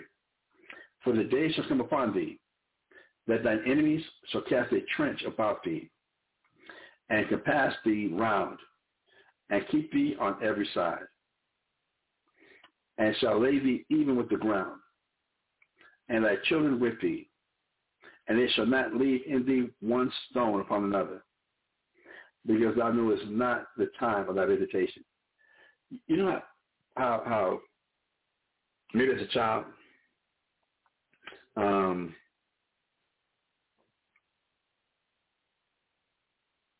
you figured you got away with something. And you might have did something wrong, and you know that once your parents find out about it, you're going you, you're gonna catch wreck, and you brace yourself. You brace yourself. You, you're waiting for for that call to uh, come in the room. You're waiting for that call to come from that teacher. You're waiting for that call to come from from from uh, that store owner. You just know that you're about to that you're about to have it. So you're bracing yourself. You stay in your room. You you you you you, you stay by yourself. You you you just trying to get your mind ready for what kind of punishment you know you're about to face. Brothers and sisters, have y'all ever read where it says God moves as a thief in the night? God likes to get you when you least expect it. Now, the reason I brought up that story or that, that thing about you know kids getting in trouble and they're bracing for it, you know, you know someone's about to go, that you about to get punished. So you're bracing for it, trying, trying, trying, trying to, you know, get ready for it. The way the Most High works. Let me, let me get that scripture. Let me go ahead and pull it up. So I, I did quote it. Let me, let me, let me pull it up. The way the Most High likes to work and does things is like this, y'all. Um, you want to search, but I, I want to go straight to it.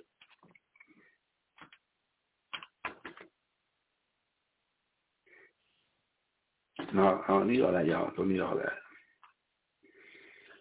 And let me take the time to thank my wife um, Yasiraya, for getting me this, this, this computer. Thanks, babe. It is really coming in handy. It is really coming in handy. Thank you. So, let me see what, what I want to get. Yes.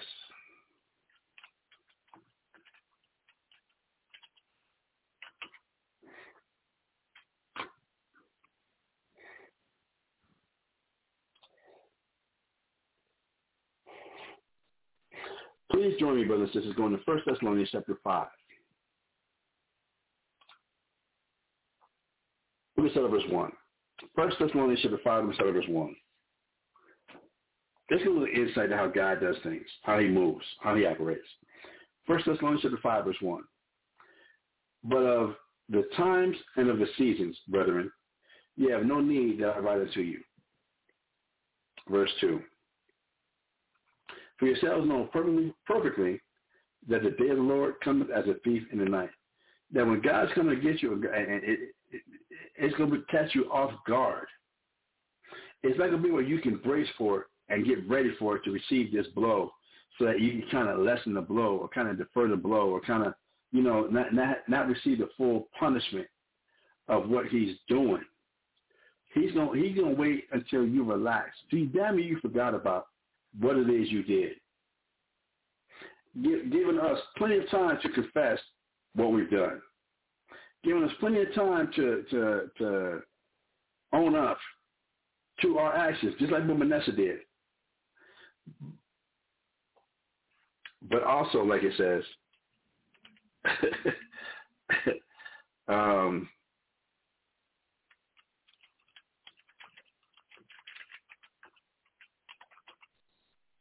in Ecclesiastes chapter 5, 8, verse 11, Ecclesiastes chapter 8, verse 11, it also tells us because sentence against an evil work is not executed speedily, therefore the heart of the sons of men is fully set in them to do evil. We really get this impression religion has, has ruined us, and just, I guess, a wicked imagination has ruined us, that, that we think God's going to get us right away for if we're doing some negative, if we're doing something wrong in his eyes. We think God's going to punish you right there right there. Like I said, that thunderclap. We think it's going to be some type of omen that's going to uh, appear and just happen right away. Why would God give you that omen or something like that when he already gave us the book? He already wrote his words down. So why would he need to now go out of his way now to give you an omen that, oh, maybe you're doing something wrong? Or like you didn't know. But it says, again, returning back to 1 Thessalonians chapter 5, verse 2, for yourselves know perfectly, perfectly that the day of the Lord so cometh as a thief in the night. The Most High likes to catch us, go back to the old, old, old school slang, catch you slipping. The Most High catches us when we're not ready for it, when we're not aware of it. When we thought we got away with whatever negative that we've been doing, that somehow God must be okay with it. Verse 3, 1 Thessalonians 5, verse 3. For when they shall say peace and safety, that yes, life is good. I got away with it. Man, God must not, you know, man, God is good all the time. All the time, God is good. Man, won't he do it? Won't he do it? Won't he do it? Man, God is good. That maybe what I did wasn't really, that bad. Maybe what I what I did really wasn't, you know, it really wasn't that bad because look at what how I'm living now. That I was supposed to be destroyed. I was supposed, this was supposed to happen. That was supposed to happen. It didn't happen. So maybe everybody was just blowing smoke. Maybe everybody was just just just just just, just blowing smoke, and they don't really know God like I know God. And look, nobody can judge me. First Thessalonians chapter five verse three. For when they shall say peace and safety, then sudden destruction cometh upon them as travail upon a woman with child, and they shall not escape. A lot of times we swear we're getting away with something. A lot of times we think that we have, that we are really going to get away with something. Brothers and sisters, the, one thing that that amazes me, and reflecting on this scripture right here, it was 940 years from the time we came out of Egypt to the time the Most High finally kicked the Northern Kingdom of Israel out of the promised land. 940 years. Almost a day in his eyes.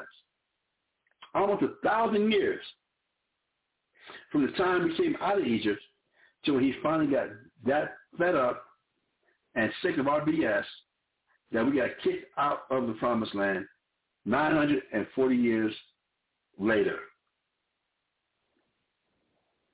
940 years. When, when he still got us, that we didn't get away with it. It's like we don't never read the scripture where it says God's a God of patience. We take that as, well, God's to be patient with me in that I can keep doing what I want to do and just, just you know, say, oops,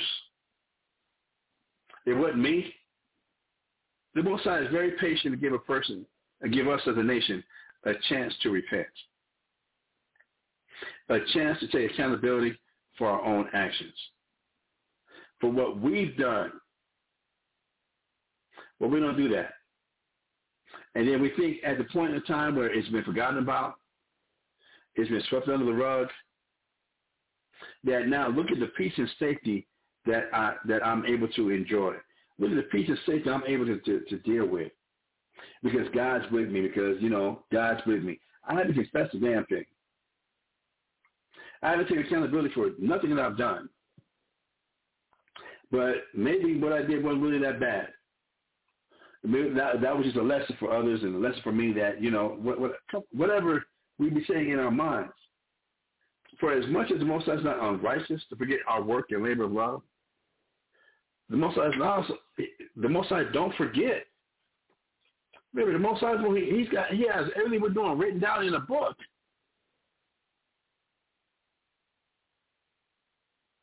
We're not getting away. So, when we come back now and consider what we was reading out in um, in this history, let me pull it back up, y'all. That what Yahweh Shai was saying, what Christ was saying in Luke chapter 21, I'm going to start at verse 41 again. And when he was come near, he beheld the city and wept over it, saying, If thou hadst known, even thou, at least in this thy day, the things which belong unto thy peace.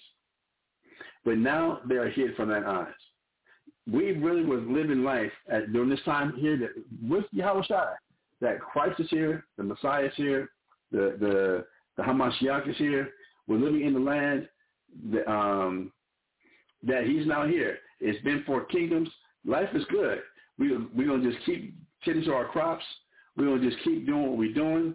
Um, life is is good and pleasant. I got my kids with me. I got my family with me. Man, life is good. We just totally forgot that no, we still gotta get punished. The nation. Verse 43, For the day shall come upon thee, that thine enemies shall cast a trench about thee, and compass thee round, and keep thee in on every side. Verse 44, And shall lay thee even with the ground, and thy children within thee, and there shall not leave in thee one stone upon another, because thou knowest not the time of thy visitation. That now is the great payback. When we go, brothers and sisters, to, to Deuteronomy, no, I don't need that yet. Yep. Let's go to Deuteronomy chapter 28, verse 49. Let's go to Deuteronomy chapter 28, verse 49. Let me pull that up. And I'm going to do my best to really keep this at two hours. And then tomorrow is Wednesday, which is my, my normal time anyway. I'll be going into, we'll be continue with this um, tomorrow, t- tomorrow morning.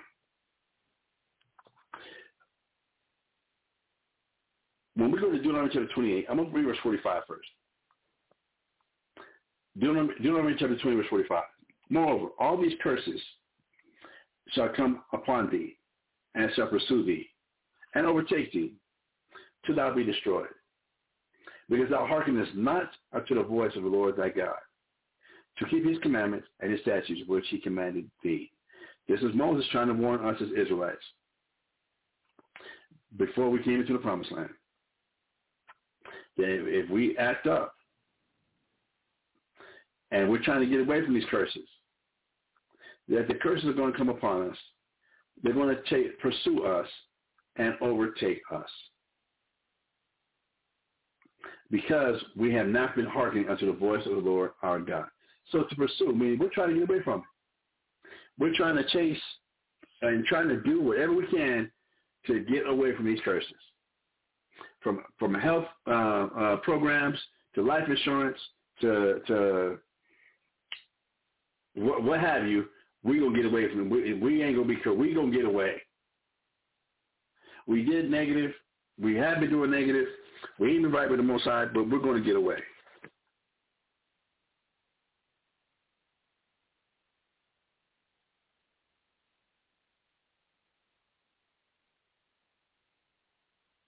Forgive me, y'all. Um, hitting these damn these earbuds. I'm I'm not used to one of these wireless contraptions.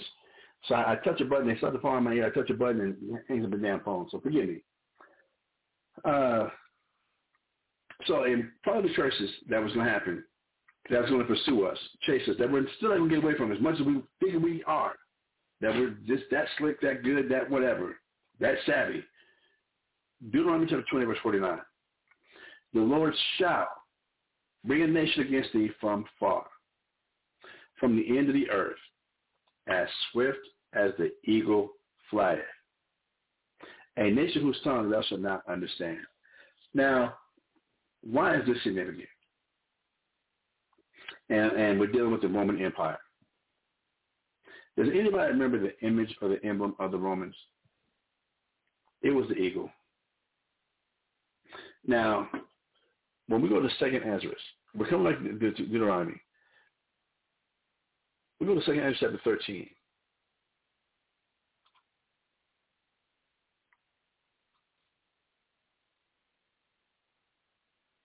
Um, Second chapter 13. Um,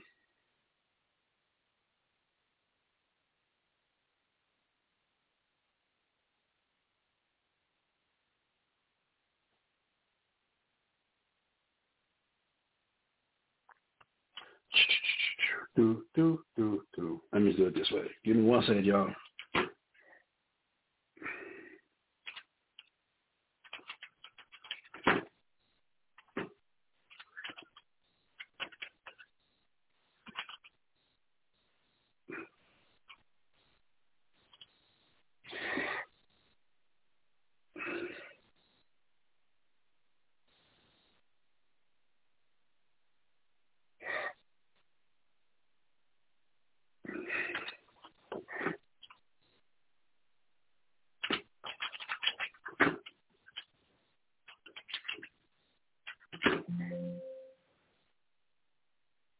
I'm sorry, chapter 12. Maybe that's why I can find it.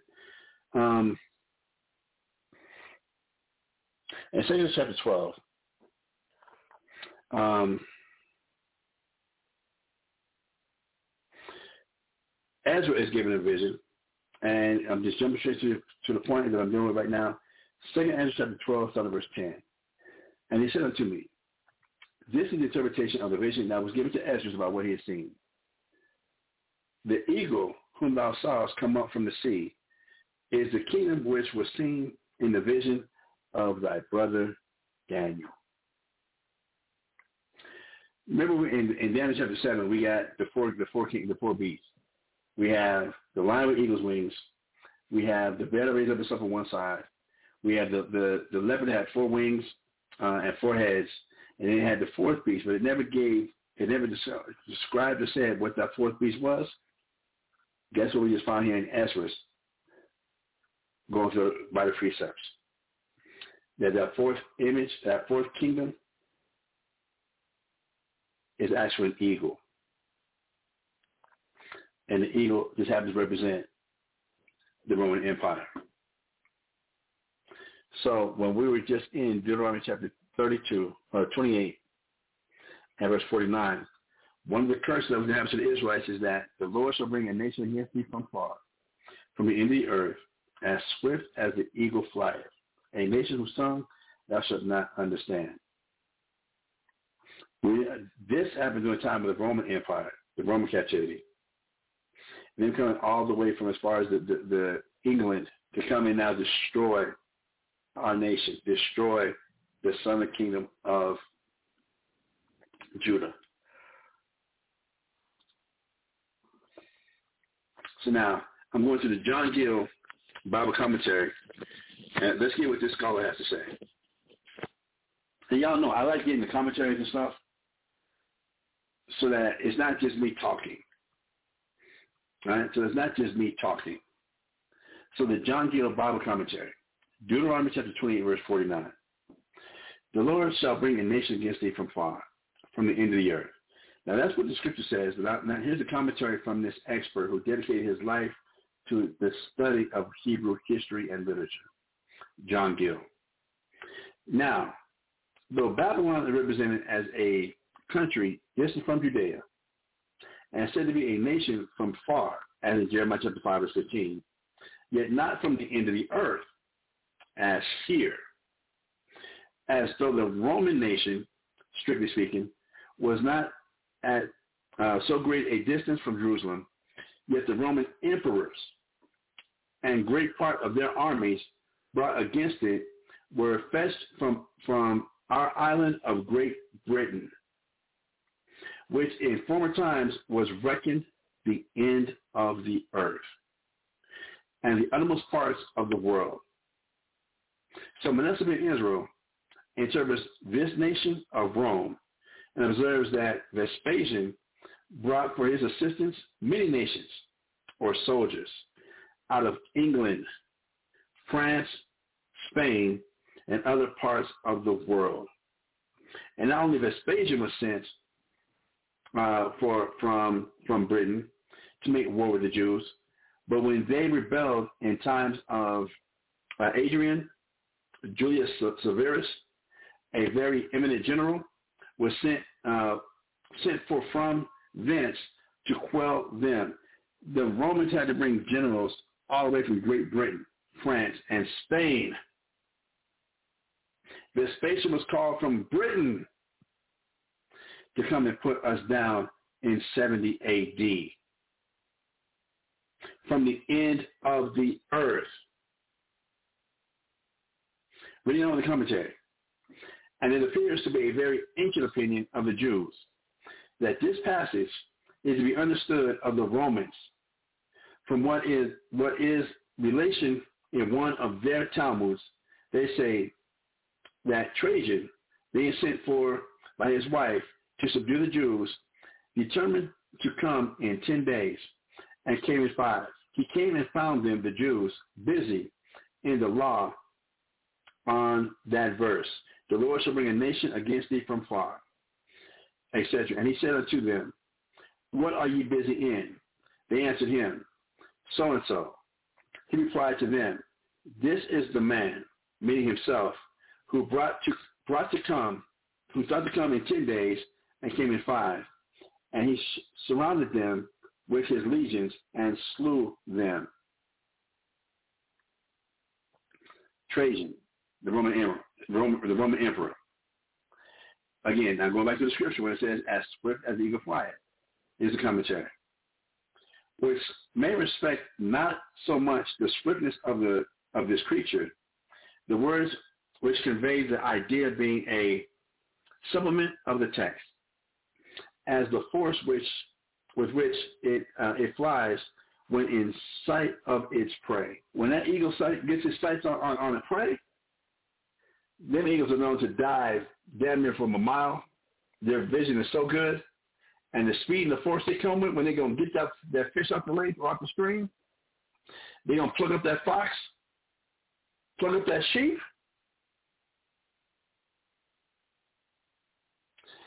As the force which, with which it flies when in sight of its prey and haste unto it and falls upon it, which is irresistible. And this is the sense of, of the Septuagint and the Vulgate Latin versions, and is what is ascribed to the eagle by other writers.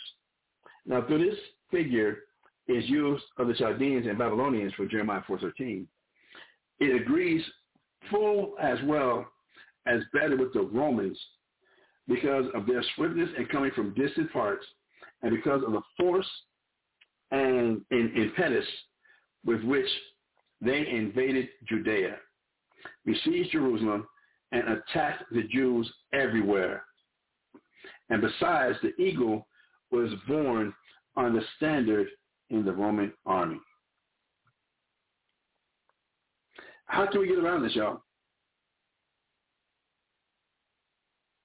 This is what Yahweh Shai, Christ was crying about because he understood and saw the vision of what it was going to be like when these damn, when the Romans, not even the damn, when the Most High finally used the Romans to finally kick Israel's ass, to finally kick our ass because we have been the most rebellious, wicked, stubborn, prideful, haughty, unaccountable, irresponsible people on the planet Earth.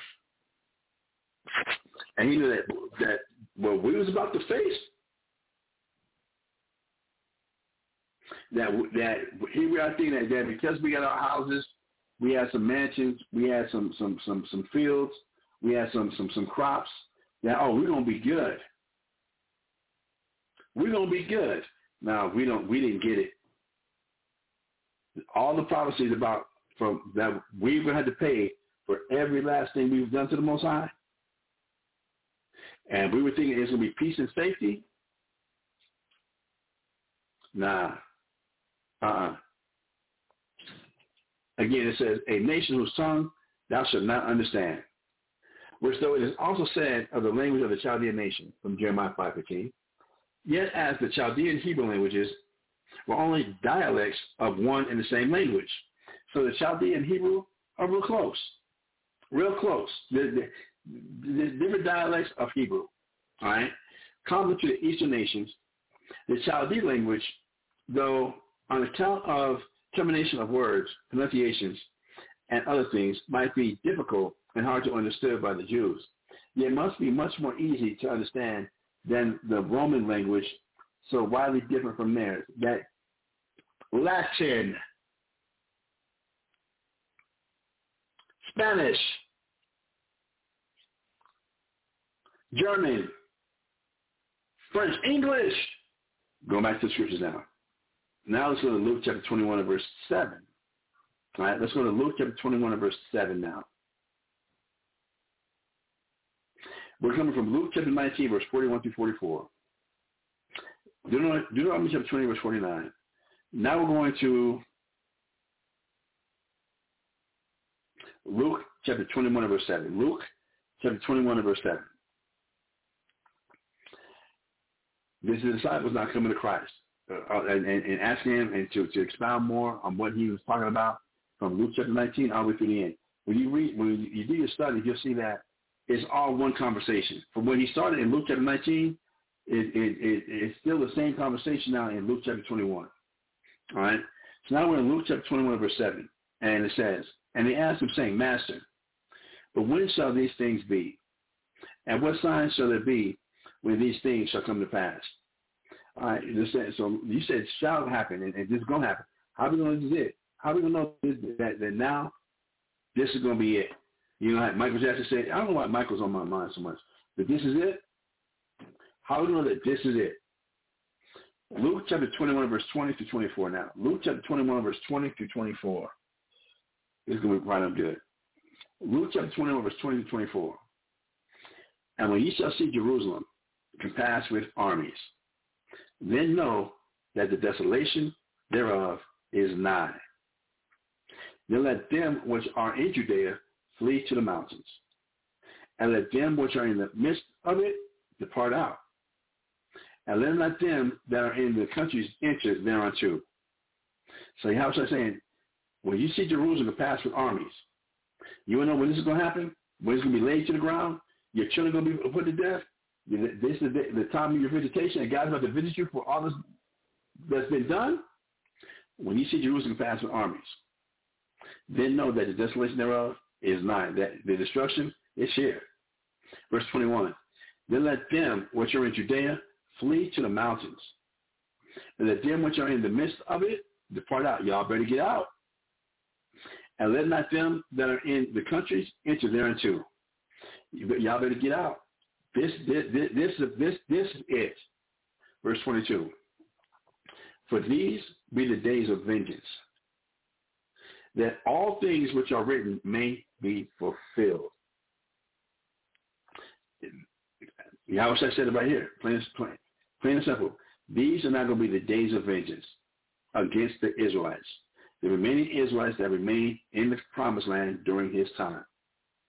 These be the days of vengeance, that all things which are written may be fulfilled. Verse 23, but woe to them that are with child, and to them that give suck in those days. For there shall be great distress in the land, and wrath upon this people. And they shall fall by the edge of the sword, and shall be led captive, led away captive into all nations. And Jerusalem shall be trodden down of the Gentiles until the times of the Gentiles be fulfilled. And when we look at the word desolation, the state of being decayed or destroyed. Uh, that's from the Webster's. Um, that's from the Word Web Dictionary. The Word Web Dictionary. Um, desolation, the state of being decayed or destroyed. There is number two. Sadness resulting from being forsaken or abandoned. There is number three. An event that results in total destruction. Brothers and we're going to end this right here.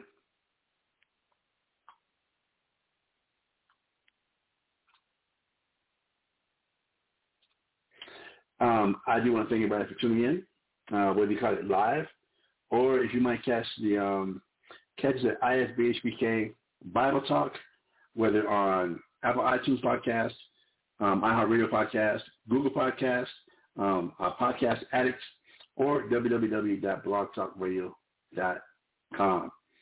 uh, forward slash Mashahba, M-A-S-H-A-H-B-A. Uh, thank everybody for tuning in.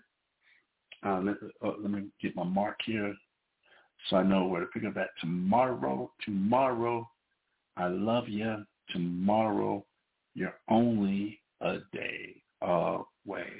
I'll go with this one. All right. Again, thank you everybody for tuning in. We, I'm going to end this for for for this part this show tonight. Please don't do that. All right. Again, touching these these buttons on these these, these earpods. All right. So with that, thank you for tuning in. Uh, please uh, check out isbhpk.com, isbhpk um, uh, San Antonio, ISBHPK Houston, ISBHPK Norfolk, ISBHPK um, Rochester. Please check out any and all Hebrew Israelites. Remember, gather yourselves together. Yeah, gather together on nation, not desire. Before the decree before, before the day pass of the shaft, before the anger of the Lord come upon you. Seek righteousness, seek meekness. It may be ye shall be hid in the day of the Lord's anger. So with that, brothers and sisters, thank you for tuning in. Study, study, study, study, study. Let's come together and repent. Shalom. Hear,